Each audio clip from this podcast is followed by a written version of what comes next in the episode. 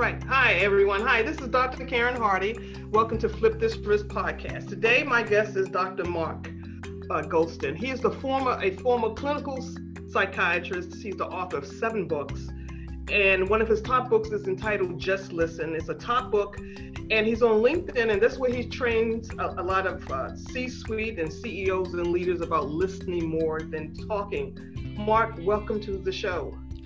Well, I'm glad to be on, Karen. I can hardly wait to see what kind of trouble we get in and get out of by the end of the podcast. I think we're already in trouble, Mark. I think we already started for the most part. Listen, uh, I want to thank you for your time. You know, this podcast is all about, you know, high achievers and how they relate to risk, whether their relationship with risk taking and how that influences their leadership abilities. And then I think there's a lot that other people can learn from other people's lessons.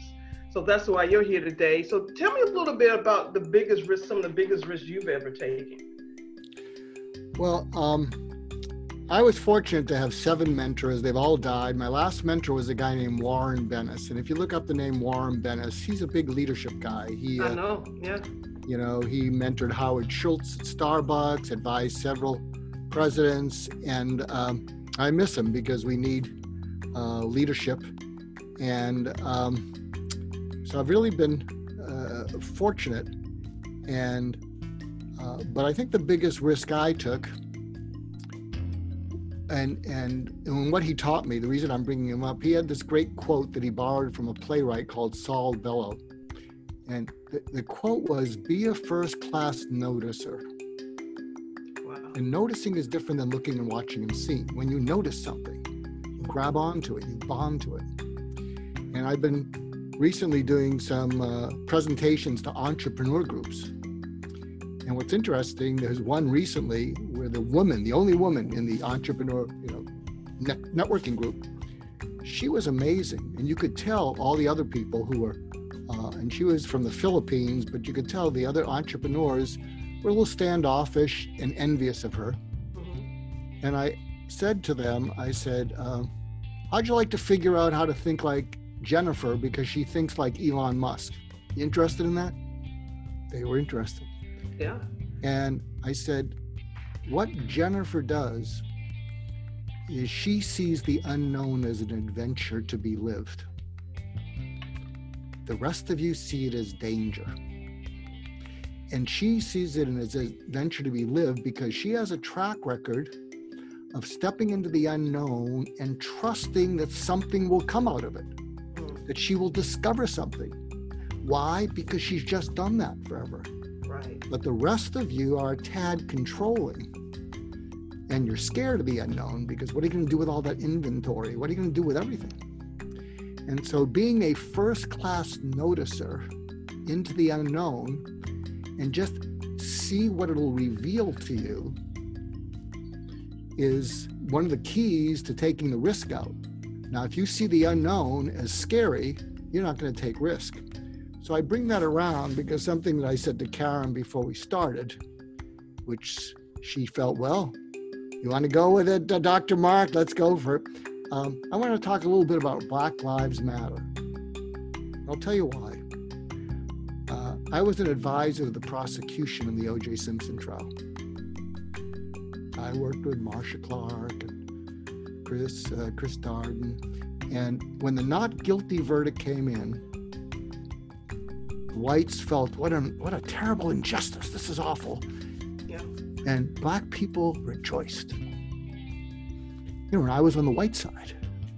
And I went to my black friends because I thought, I'll bet they know what injustice feels like. Yeah, I bet. and I went to them, especially the black males, and I said, Wow, this feels like it's stacked against you.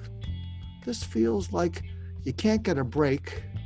And I thought you might feel like that. Have you ever felt like that? And every one of my black friends, especially the men, they said, I've never felt anything other than that. That's all I felt forever. And I looked at them and I said, Why didn't you tell me it was so bad?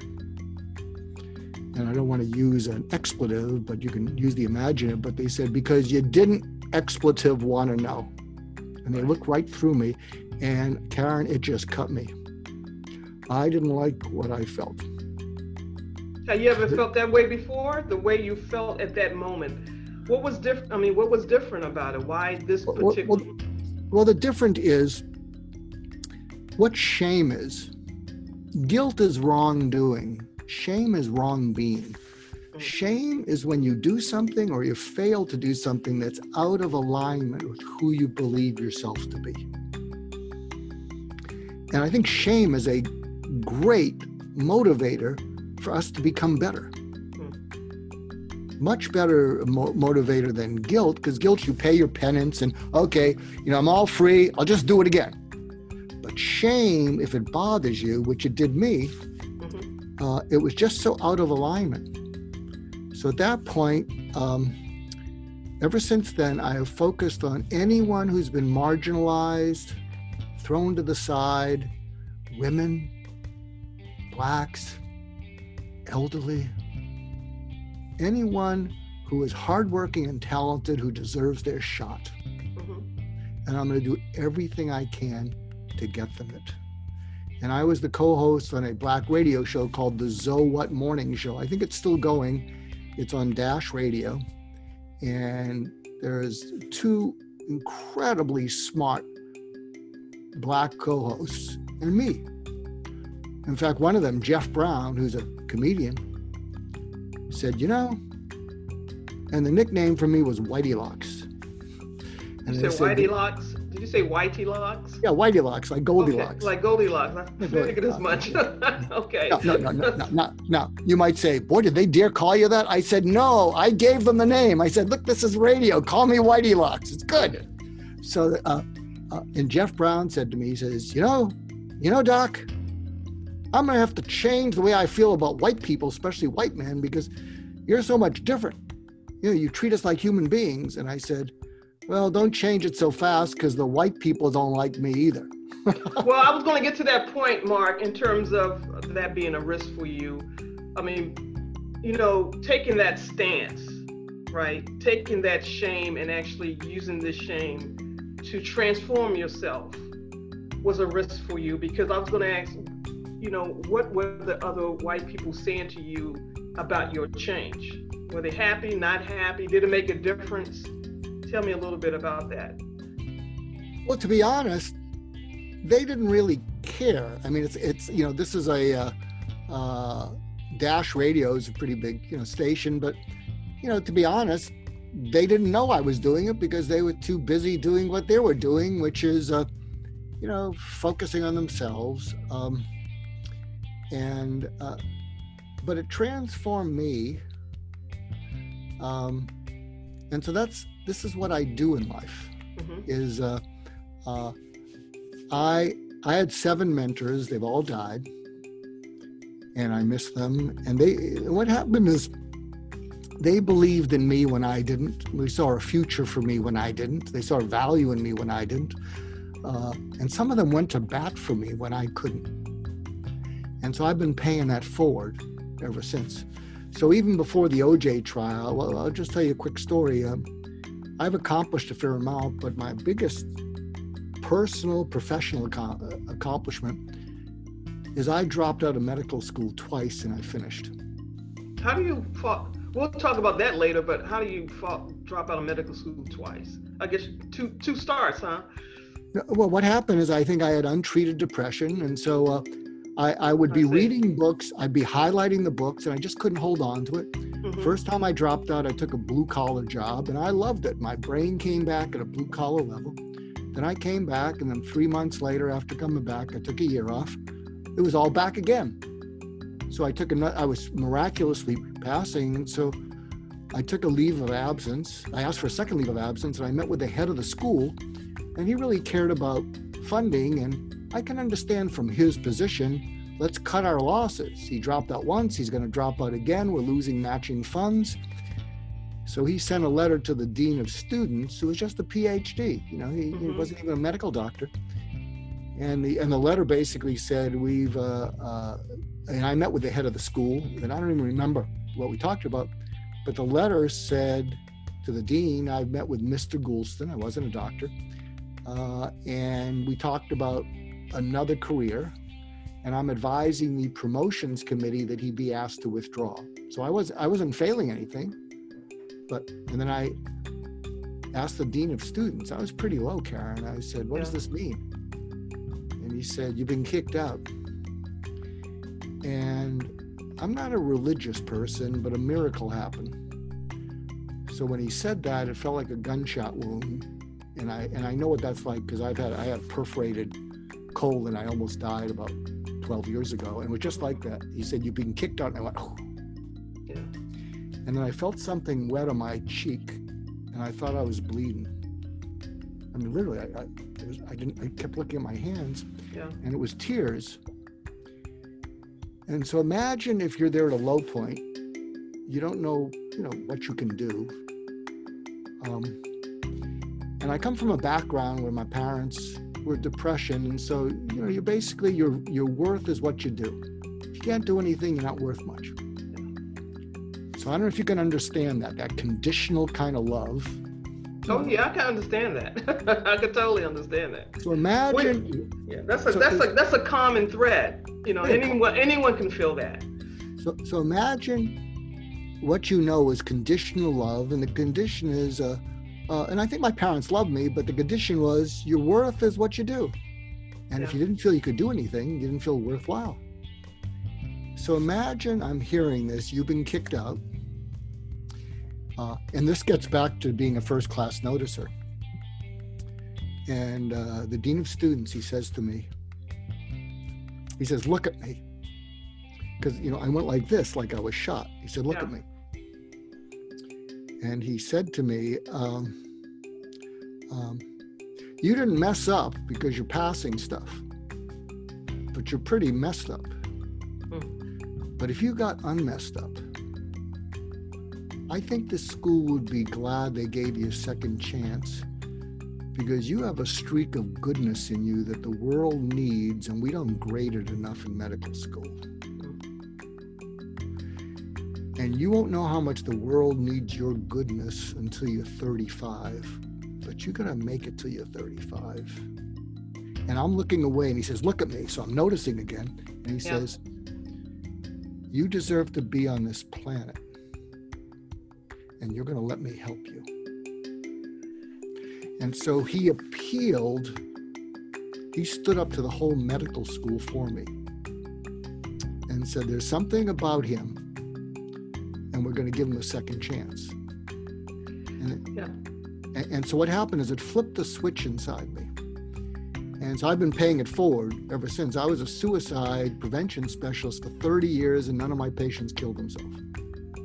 And I just paid it forward, Karen. You know, I what, just paid it forward. yeah, that that's that's an incredible story because I think that your story is colorless meaning that that could also be my story. And so many other people wish they had that story that someone said to them, you know, I'm going to stand up for you. Uh, you matter. Mm. Uh, you have great contributions inside of you.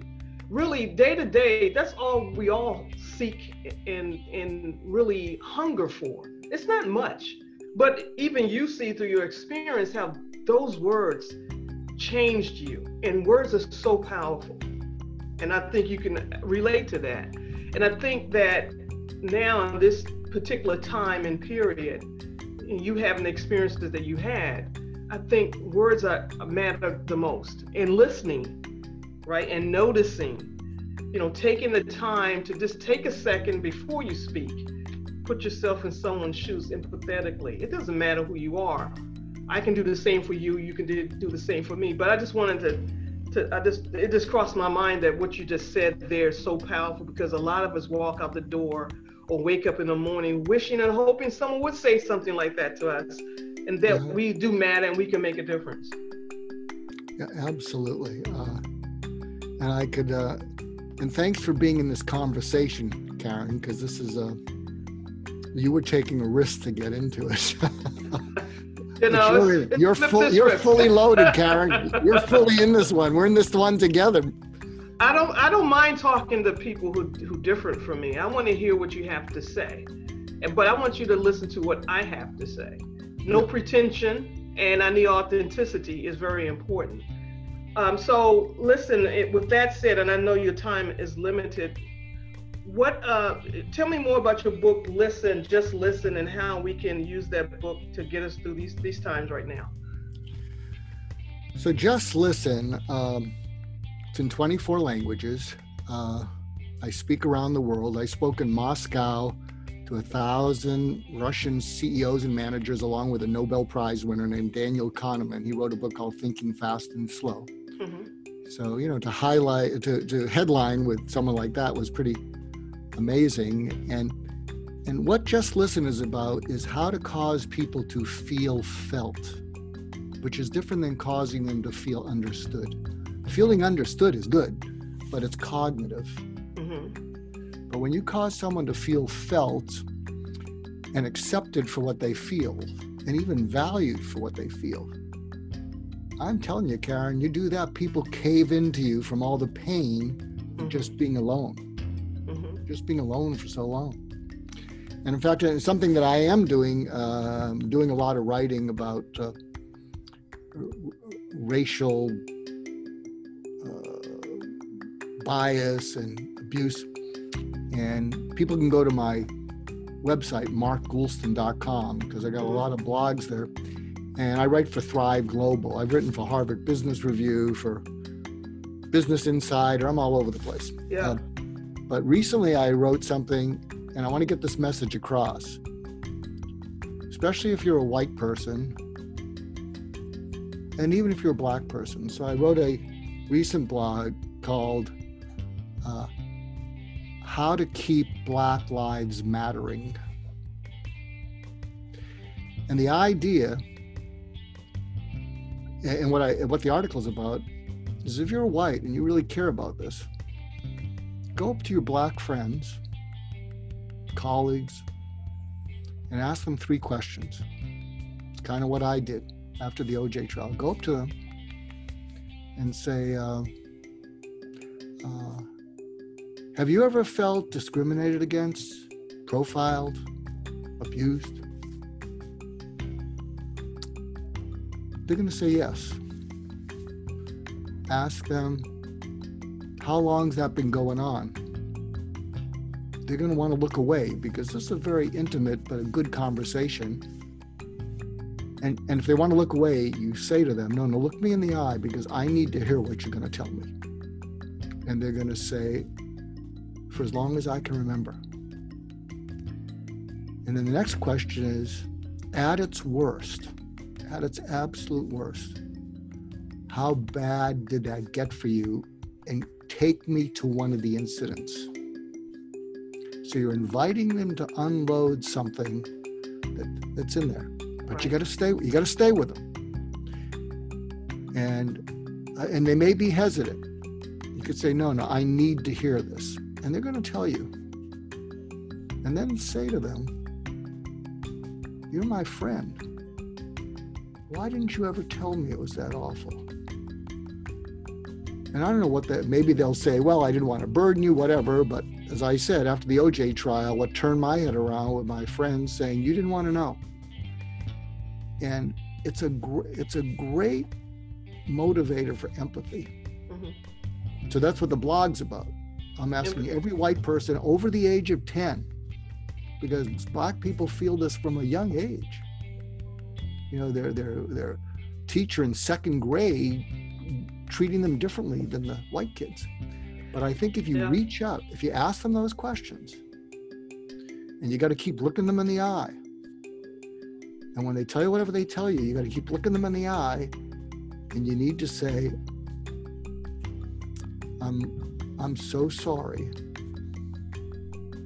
and i'm going to do a better job of being aware of that and that's a good place to start.